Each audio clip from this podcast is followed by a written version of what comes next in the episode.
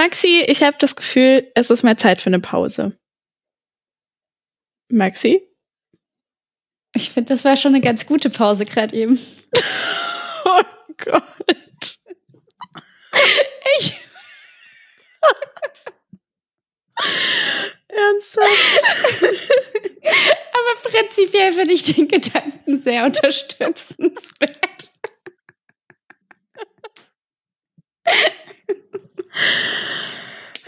Ihr hört Treibholz, Folge Nummer 28.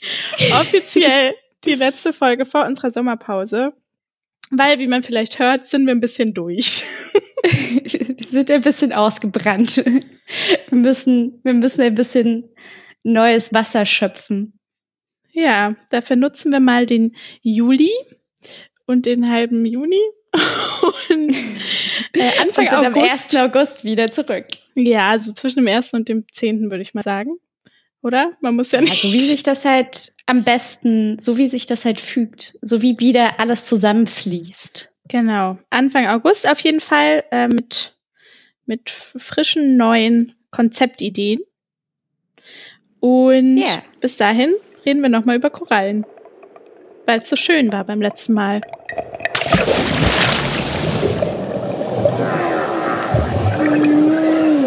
Treibholz, der Ozeanographie-Podcast mit Maxi und Ronja.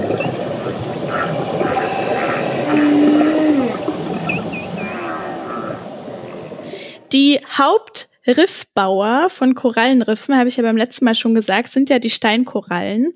Und so mhm. eine Steinkoralle besteht aus mehreren Polypen. Das sind winzige Hohltiere mit Magen, Mund und oben sind so Tentakel dran. Das habe ich dir, glaube ich, beim letzten Mal auch schon gesagt oder die sogar ein Bild geschickt. Krass, aber mir war nicht bewusst, dass sie wirklich so, dass das auch so eine richtige Aufteilung mit Magen, Mund und obwohl er gibt ja nur Ja, so tatsächlich. Also es sind ja so kleine Nesseltiere, also es sind wirklich ja. Lebewesen. Und diese Polypen geben während ihres gesamten Lebens Kalk ab. Mhm. Das funktioniert so, dass sie das im Wasser gelöste Calcium und Kohlenstoffdioxid in Calciumcarbonat umwandeln, also in Kalk. Und dieser Kalk wird am Fuß dieser Polypen ausgeschieden und bildet sich dann da irgendwie zum Skelett aus. Hm. Ja. Und wenn die Polypen sterben, ich habe es leider nicht rausgefunden, wie so die durchschnittliche Lebenserwartung von diesen Polypen ist oder wie die unter natürlichen Umständen sterben. Auf jeden Fall, wenn das passiert, dann bleibt das leere Skelett zurück und an diesen leeren Skeletten siedeln sich dann neue Polypen an und scheiden auch wieder Kalk aus. Und so wächst so ein Korallenriff quasi nach oben. Und zwar äh, ein Zentimeter bis ein Meter im Jahr. Stimmt, das dauert. Also gar nicht mal so schnell. E ja, stimmt, das hatte ich auch gelesen. Es dauert einfach Ewigkeiten, bis so ein Korallenriff einfach mal ein wirkliches Korallenriff ist. Also so ein Meter okay, aber wenn es irgendwie mal schlecht läuft und es nur ein paar Zentimeter sind, das dauert ja echt ja. ewig. Ja, und eigentlich ähm, war es das schon. Also es ist halt so, dass Tausende von Polypen sozusagen Kolonien bilden und äh, damit bilden die dann den sogenannten Korallenstock. Mhm. Und von da aus entsteht dann eben durch den Kalk und auch durch die Polypen, die sich vermehren und so weiter und so fort und immer mehr Kalk. Und so entsteht dieses Korallenriff, das dann immer weiter nach oben wächst. Krass. Das war's schon. Cool. Gar nicht so kompliziert, aber irgendwie trotzdem beeindruckend. Ja, vor allen Dingen, also so, ja, dass, dass so Nesseltiere das Bedürfnis haben, Kalk auszustoßen. Ist schon, ist schon auch faszinierend. Ich weiß nicht, ob sie ein aktives Bedürfnis haben oder ob es vielleicht einfach. ja, nee, aber trotzdem, das ist, ja, was, was, was Lebewesen so für, für Dinge absondern. Vielleicht sollten wir daraus mal eine Kategorie machen. also Wasserlebewesen. Ja. Von Wasserlebewesen. Ja. Das und mehr erwartet euch nach der Sommerpause. Doch, ich wurde das, ich wurde witzig, sorry, ich muss das kurz einschieben, ich wurde hier tatsächlich von Leuten gefragt, so, könnt ihr euch mit damit äh, beschäftigen, was mit den Ausscheidungen von einem Wal passiert? Weil okay. das ja Unmengen von Masse sein muss. Aber ich glaube, das dröselt sich einfach nur sehr schön auf. Aber weiter zu den Korallen. im Themenplan. du äh, willst ja gleich ein bisschen über Atolle quatschen, richtig? Richtig. Da dachte ich, es könnte hilfreich sein, wenn ich dir zuerst ein bisschen die einzelnen Zonen eines Korallenriffs erkläre. Sehr gerne. Damit wir uns noch mal ein bisschen die Basics ins Gedächtnis rufen können. Ähm, und zwar diese Zonen beziehen sich auf ein Saumriff. Mhm. Ich habe zu anderen Korallenarten keine äh, Zonierung, heißt das dann, glaube ich, gefunden. Aber ich glaube einfach, weil das Saumriff so das Basic-Riff ist, würde ja, ich jetzt einfach voll. mal mutmaßen. Und ähm, das fängt ja an, indem es sich quasi am Festland ansetzt mhm. und entlang einer, einer Küste läuft. Und das ist die sogenannte Strandzone. Also die schließt direkt ans Festland an und wird bei Ebbe auch trockengelegt. Und da leben halt vor allem Krabben und Schnecken und alles, was man so in Küstennähe noch so sieht. Und in Richtung Meer folgt dann das sogenannte Riffdach. Das ist der horizontale Teil des Riffs, mhm. der sich eben so Richtung ähm, freies Wasser bewegt. Und da siedeln sich vor allem Algen an, ähm, aber auch schon Fische, also zum Beispiel der Doktorfisch ist da auch schon zu finden. Und dieses Riffdach lässt sich auch irgendwie in innere und äußere Bereiche einteilen, mhm. aber ich habe es ehrlich gesagt nicht ganz gecheckt. Ähm, ich weiß nicht, ob da mein räumliches Vorstellungsvermögen nicht so ausreicht. Aber es ist auf jeden Fall der Bereich, zumindest in meiner Vorstellung, der erstmal so gerade horizontal Richtung Wasser ja. wächst. Aber Und dann. Okay. Hm? Aber innere, also so in dem Korallenriff drinne oder quasi so räumlich gesehen äußeres, ja, das kann ich jetzt auch nicht. Ja, eben. Also da, ich weiß nicht, bin ich irgendwie an meine, an die Grenzen meines Vorstellungsvermögens geraten. ähm, was dann auf jeden Fall folgt, ist der Riffhang. Mhm. Und das ist der Übergang tatsächlich dann zum offenen Meer. Also da wird das Riff so ein bisschen abschüssig. Und da ist auch die größte Artenvielfalt. Also da gibt es dann Fische, da gibt es viele, viele Steinkorallen und da ist auch eine sehr hohe Wasserbewegung. Und ähm, dieser Riffhang ist dann quasi der direkte Übergang zum sogenannten Vorriff. Das ist dann mhm. nämlich die tatsächliche Grenze zwischen dem Riff und äh, dem offenen Meer. Okay. Und da habe ich gelesen, dass dieses Vorriff vor allem aus dicht bewachsenen Rifffeilern besteht. Also ich weiß nicht, ob das dann noch so ein durchgängiges Gewüchs überhaupt ist oder ob das einfach nur so yeah. einzelne Säulen Stränge sind oder sowas. Ha. Ja, und also von der Form her stelle ich es mir jetzt gerade so ein bisschen vor wie so eine halbe Halfpipe quasi. ja. Also oben erst so eine Plattform und dann geht es halt so runter. Ja. Yeah. Und ähm, was es dann noch gibt, ist die Außenriffkante. Aha. Das wäre dann quasi, wenn du die Halfpipe von der Seite anguckst, einfach der Punkt, wo der Meeresboden seitlich vom Riff plötzlich senkrecht abfällt. Ja. Weil das Riff ist ja nicht, geht ja nicht über den ganzen Ozean, sondern ist ja nur ein Teil. Und äh, diese Außenriffkante ist vor allem starker Brandung ausgesetzt und ähm, da gibt's auch viele Fische und Anemonen vor allem und so. Ähm, genau. Das wäre so die Grundstruktur des Saumriffs. Das ist wieder so, so ein bisschen so diese Kategorie. Warum machen wir eigentlich einen Podcast, wenn man eigentlich so oft auf irgendwelche schönen Bilder zeigen könnte, um Sachen einfach so viel klarer und deutlicher zu erklären? Aber du hast es sehr schön gemacht. Danke. Ein kleines Lob für zwischendurch. Ja, bin ich ja mal gespannt, wie du dich mit den Atollen anstellst. Ja.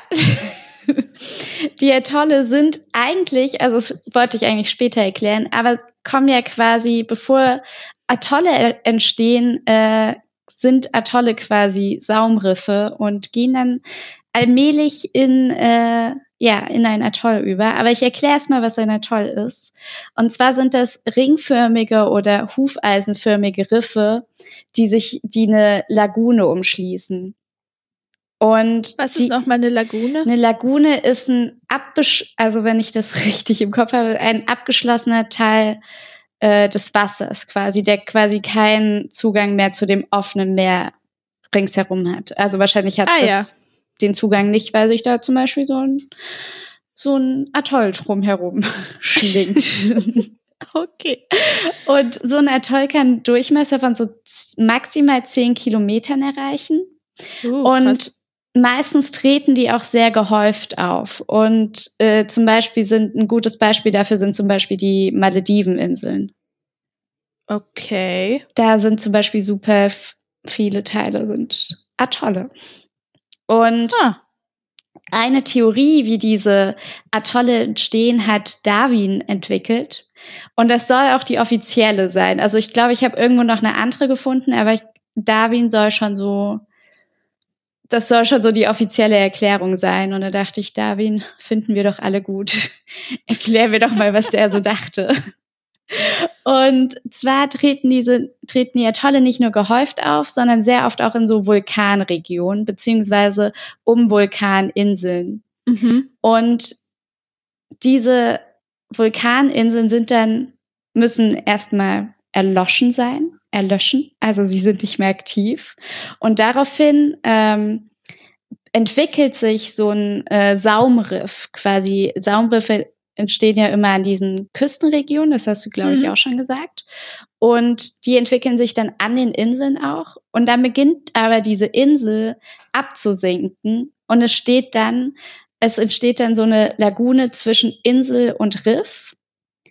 Und dann wird dieses Riff nicht mehr Saumriff genannt, sondern äh, Barriereriff. Und dieses Absinken entsteht entweder durch Erosion oder Absinken des Meeresbodens oder durch einen Anstieg des äh, Meeresspiegels. Und sobald diese Insel im Inneren komplett verschwunden ist, wird es dann Atoll genannt.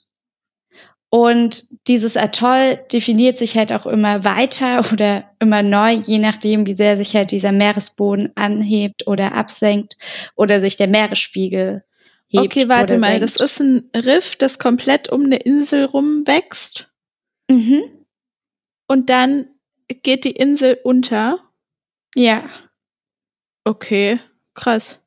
Genau, also ich habe jetzt nicht nochmal genau mit den mit dem Absenken und Wasser, wie die Prozesse, aber das, obwohl wir das ja auch schon mit den ganzen Verschiebungen so ein bisschen hatten. ja. ja. Passt schon. Und in dieser Lagune sind dann halt auch, sammeln sich dann natürlich auch so die, äh, es nennt sich bioklastisches Sediment. Und mhm. bioklastisches Sediment ist einfach nur Riffschutt oder diese Kalkskelette von den Bewohnern des Riffs. Und diese Atolle kommen vor allen Dingen in tropischen Gewässern vor, also eher auf der Südhalbkugel. Mhm. Und das nördlichste Atoll, das es gibt, ist das äh, Kure-Atoll. Das ist ein Teil von Hawaii. Mhm. Oder wird es denn? Naja.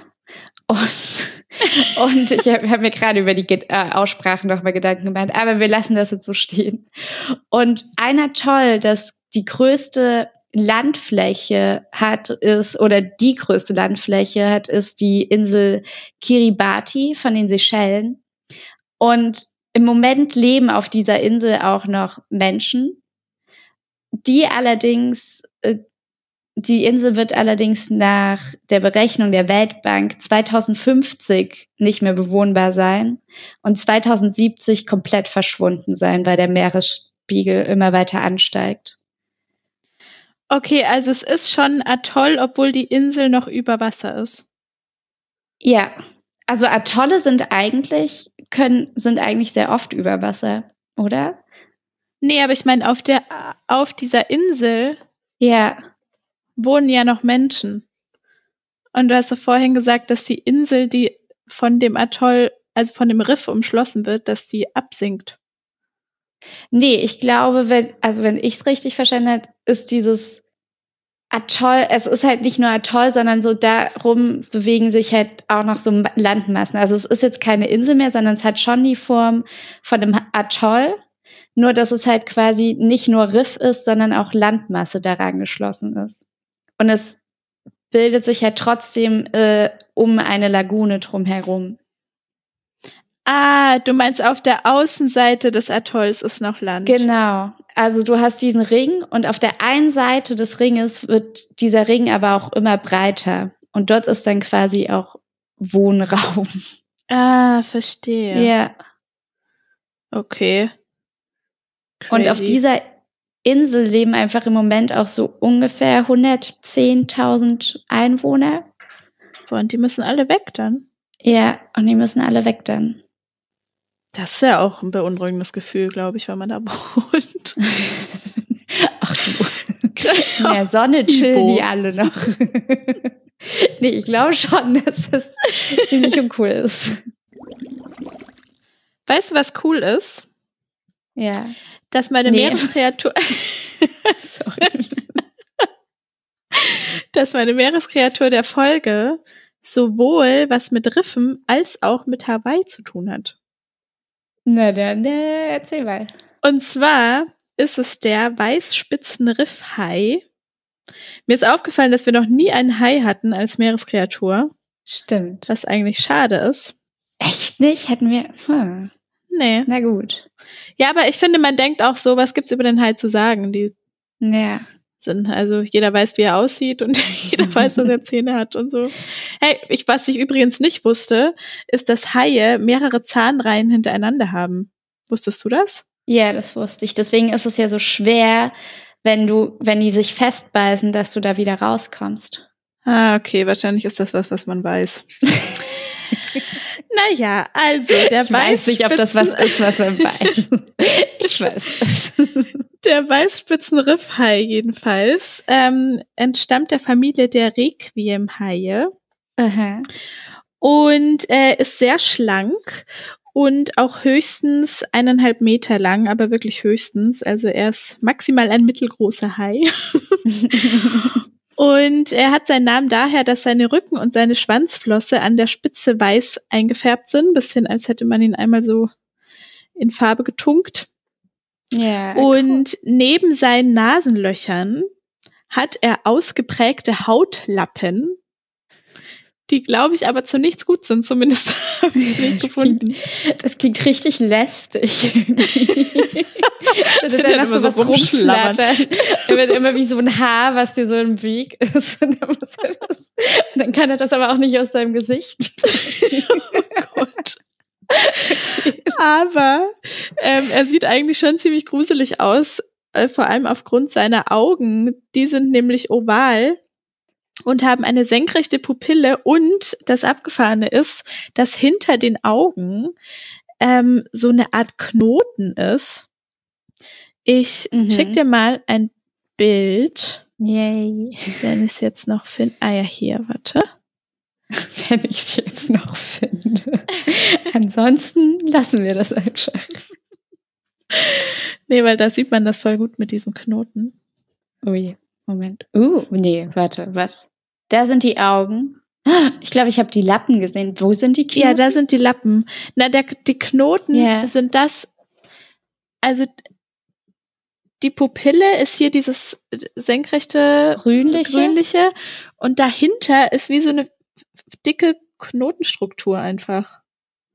Ah, dieses orangefarbene gerade. Nee, das zwischen dem Orange und dem Türkisen. Ah, okay. Also jetzt, wo ich es groß gemacht habe, okay. sieht es auch nicht mehr so richtig aus wie ein Knoten. Aber ich finde. Sieht halt aus wie ein sehr vielschichtiges Auge. Ja. Aber ja, okay, ich denke, ich weiß, was du Aber meinst. schon ein bisschen ja. komisch, finde ich. Schon ein bisschen gruselig. Aber eigentlich äh, finde ich diesen Hai sehr sympathisch, nachdem ich mich so ein bisschen eingelesen habe, äh, weil er ist zum einen ein sehr ortsgebundener Hai. Es gab mal eine Studie und die hat herausgefunden, dass nach drei Jahren äh, 40 Prozent der beobachteten Haie immer noch im selben Riff unterwegs waren und einige sogar über Monate sich in derselben Riffhöhle aufgehalten haben. Also sie bewegen uh. sich nicht sonderlich viel. Und äh, ihr Jagdverhalten ist auch ganz interessant, weil sie sind erstmal nachtaktiv und liegen tagsüber eigentlich nur rum im Riff. Äh, das ist deshalb auch eine Besonderheit, weil er der einzige Requiem-Hai ist, der das kann. Die anderen müssen sich nämlich stetig bewegen, um zu atmen sozusagen, damit die, damit die Kiemen mit Wasser umspült werden. Äh, und er kann aber Wasser selbstständig in die Kiemen pumpen und äh, ist deshalb fähig, still zu liegen. Und ähm, er ernährt sich von kleinen Knochenfischen, übrigens auch vom Doktor und vom Drückerfisch. ähm, und lauert ihn nachts äh, weil er ja nachtaktiv ist, auf im Riff und dadurch, dass er so schlank ist, kann er sich halt auch in so kleine verzweigte Gebiete im, im Korallenriff reinschlängeln und ähm, er attackiert die Fische sozusagen, wenn sie gerade schlafen oder in der Ruhephase sind. Das ist äh, zwar gemein, voll hinterhältig, ja, aber das Witzige ist, dass es tatsächlich seine einzige Möglichkeit ist, weil er bei der Jagd im Freiwasser extrem ungeschickt ist. Und zwar deshalb, weil er extrem empfindlich auf akustische Reize reagiert. Mhm. Und äh, kämpfende Fische zum Beispiel fallen genau in diesen Frequenzbereich, den dieser Hai quasi nicht gut aushalten kann. Und deshalb bleibt ihm nur, diese kleinen Fischchen zu attackieren, wenn sie gerade keine Geräusche machen. Das finde ich irgendwie süß. Und Jagdverhalten Nummer zwei. Es wurde berichtet, dass vor Hawaii, da sind wir nämlich, diese Haie Robben verfolgen und versuchen, den Robben ihre Beute zu entwenden. Oh. Ja. Und ähm, last but not least, kleine Findet Nemo-Referenz. Denn die Weißspitzenriffhaie lassen sich in der Ruhephase von Putzerfischen reinigen. Und ich weiß nicht, ob du dich erinnern kannst, aber bei hm. Findet Nemo gibt's yeah. so eine Szene, wo so ein Hai sich quasi putzen lässt. Lässt er sich auch putzen? Ich glaube schon. Daran kann ich, aber ich habe ich hab das Gefühl, diese Putzerfische kennt man auch aus Findet Nemo auf jeden Fall, aber ich kann mich nicht mehr an die. Vielleicht war es auch ein anderer. Ich Film. weiß nicht mehr genau, aber ich hätte jetzt. Ich habe das dunkel im Kopf irgendwie und finde es auf jeden Fall süß. Und es gab sogar mal die Beobachtung, ähm, da waren sieben von diesen Riffhaien in einem Schwarm von Flohkrebsen und haben da diese Putzposition eingenommen, also offenes Maul und gespreizte Kiemen, äh, oh no. obwohl die, diese oh no. Krebse überhaupt keine Putztiere sind. Aber anscheinend die Bewegung hat bei den Haien die anderen ausgelöst, dass es wohl so eine Putzfraktion ist. Ja, das fand ich süß. Und die, und die kleinen Krebse so, what? What's happening? Was will er? ja, das war der Weißspitzenriffhai. Ich muss jetzt ein bisschen äh, sentimental hier werden. Nein, aber es ist ja meine letzte Woche in Stockholm. Mhm. Deswegen muss ich hier noch ein paar Sachen machen. Und deswegen werde ich jetzt was vom Fotografiemuseum, vom Fotografieska ähm, erzählen, weil sie äh, seit Samstag, da war nämlich äh, World Ocean Day, eine Ausstellung haben, die heißt Sea of Artifacts und die ist von Mandy Barker. Und es, und es geht in dieser Ausstellung darum, dass sie, also es geht nicht darum, aber sie hat eigentlich angefangen, ähm, Plastiksachen am Strand zu fotografieren. Und dafür hat sich niemand so richtig interessiert. Und dann hat sie, ich glaube, das macht sie jetzt auch schon sehr, sehr lange, so 10, 15 Jahre oder so, mhm. ähm, angefangen, diesen äh, Plastikmüll, den sie am Strand findet oder ich glaube inzwischen sogar zugeschickt bekommt, ähm, zu fotografieren, also einzeln zu fotografieren und das dann alles zusammen so zu Photoshoppen. Mhm. Und das sieht dann so aus, als wäre eigentlich, hat es mich teilweise auch mehr so an Weltraum, Weltall erinnert, statt an die, äh, aber wahrscheinlich kann man es auch mit den Tiefen des o Ozeans verbinden, weil es sind dann eigentlich sehr viele sehr bunte Objekte auf einem sehr schwarzen Hintergrund, auf einem sehr dunklen Hintergrund. Mhm. Und die sehen dann halt aus, als würden sie sich darin bewegen. Also sie hat das dann auch immer sehr schön angeordnet. Und es sieht auch wunder, wunderschön aus. Und dann läufst du so näher auf dieses Foto oder auf dieses Bild zu und siehst halt einfach, oh, es sind halt unfassbar viele Zahnbürsten gerade einfach nur oder sehr viele Fußballbälle und es sieht aber halt einfach so, so schön aus. Und dann hast du aber daneben natürlich so diese Texte, so ja, jährlich kommen acht Millionen Tonnen mehr Plastikmüll in den Ozean. Ähm, und da hat sie jetzt so ihr Projekt draus gemacht und das bekommt auch sehr viel Aufmerksamkeit. Deswegen, auch wenn es gerade in Stockholm ist und ihr nicht zufälligerweise ähm, nach Stockholm kommt diesen Sommer, ich glaube bis August geht diese Ausstellung, ähm, bin ich mir sicher, dass sie bestimmt auch noch mal irgendwann in eurer Nähe sein wird. nee, Wie heißt die Frau nochmal? Äh, sie heißt Mandy Barker. Hm. Und die Ausstellung heißt Sea of Artifacts. Na, da werden wir ja hoffentlich einen schönen Link finden. Natürlich. Also ich war auch auf ihrer Website, da sieht man, kann man das schon erahnen, wie cool so eine Ausstellung von ihr ist. Aber ja. Sehr cool. Ah ja, ich, ich finde hier gerade ein Bild, wo sehr viele Fußbälle drauf sind. Ja, ich glaube, dieses Fußballbild ist das bekannteste. Und sie hatte halt auch dieses Zahnbürstenbild, da stand dann irgendwie auch noch zu dem Text, das können wir ja rausschneiden, wenn es nicht interessant genug ist, aber sie hat halt eine Zahnbürste gefunden, ähm, auf der Mermaid steht. Mhm.